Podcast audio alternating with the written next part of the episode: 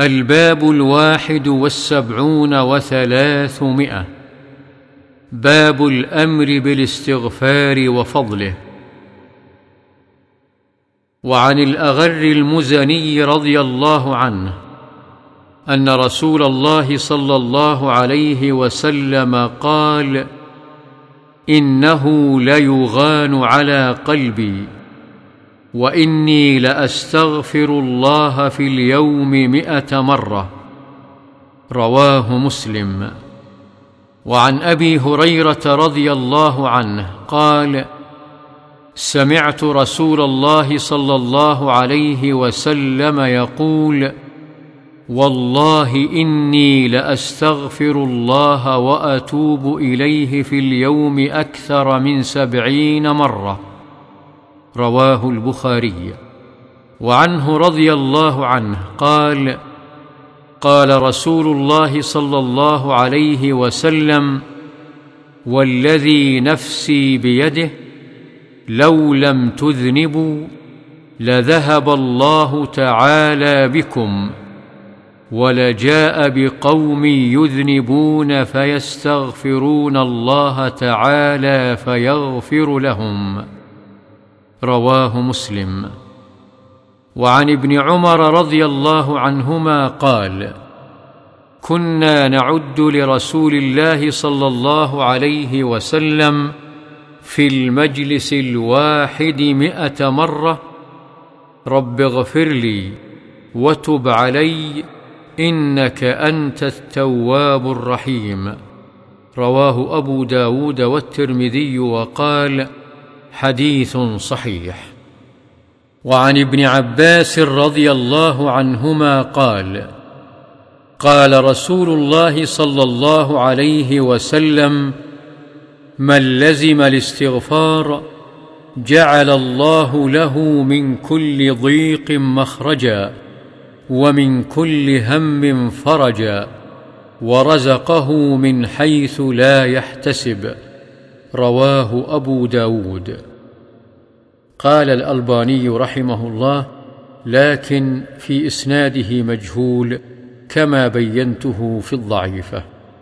وعن ابن مسعود رضي الله عنه قال قال رسول الله صلى الله عليه وسلم من قال أستغفر الله الذي لا إله إلا هو الحي القيوم وأتوب إليه غفرت ذنوبه وإن كان قد فر من الزحف. رواه أبو داود والترمذي والحاكم وقال حديث صحيح على شرط البخاري ومسلم.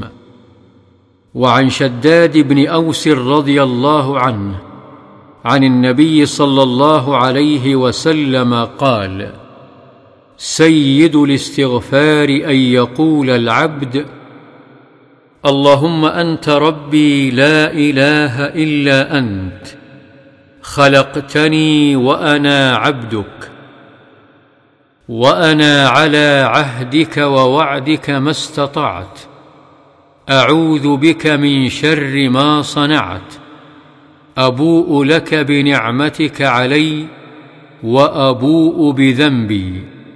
فاغفر لي فإنه لا يغفر الذنوب إلا أنت.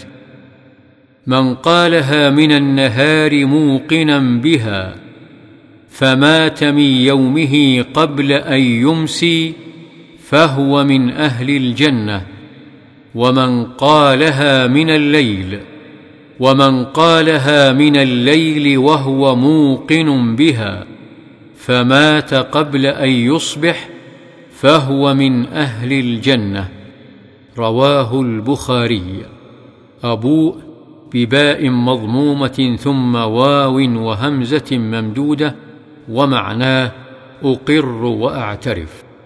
وعن ثوبان رضي الله عنه قال كان رسول الله صلى الله عليه وسلم إذا انصرف من صلاته استغفر الله ثلاثا وقال اللهم أنت السلام ومنك السلام تباركت يا ذا الجلال والإكرام قيل للأوزاعي وهو أحد رواته كيف الاستغفار قال يقول أستغفر الله أستغفر الله رواه مسلم وعن عائشة رضي الله عنها قالت كان رسول الله صلى الله عليه وسلم يكثر أن يقول قبل موته سبحان الله وبحمده أستغفر الله وأتوب إليه. متفق عليه. وعن أنس رضي الله عنه قال سمعت رسول الله صلى الله عليه وسلم يقول قال الله تعالى يا ابن آدم إنك ما دعوتني ورجوتني غفرت لك على ما كان منك ولا أبالي يا ابن آدم لو بلغت ذنوبك عنان السماء ثم استغفرتني غفرت لك ولا أبالي. يا ابن آدم إنك لو أتيتني بقراب الأرض خطايا ثم لقيتني لا تشرك بي شيئا لأتيتك بقرابها مغفرة. رواه الترمذي وقال حديث حسن. عنان السماء بفتح العين. قيل هو السحاب وقيل هو ما عن لك منها أي ظهر وقراب الأرض بضم القاف وروي بكسرها والضم أشهر وهو ما يقارب ملئها وعن ابن عمر رضي الله عنهما أن النبي صلى الله عليه وسلم قال يا معشر النساء تصدقن وأكثرن من الاستغفار فإني رأيتكن أكثر أهل النار. قالت امرأة منهن ما لنا أكثر أهل النار.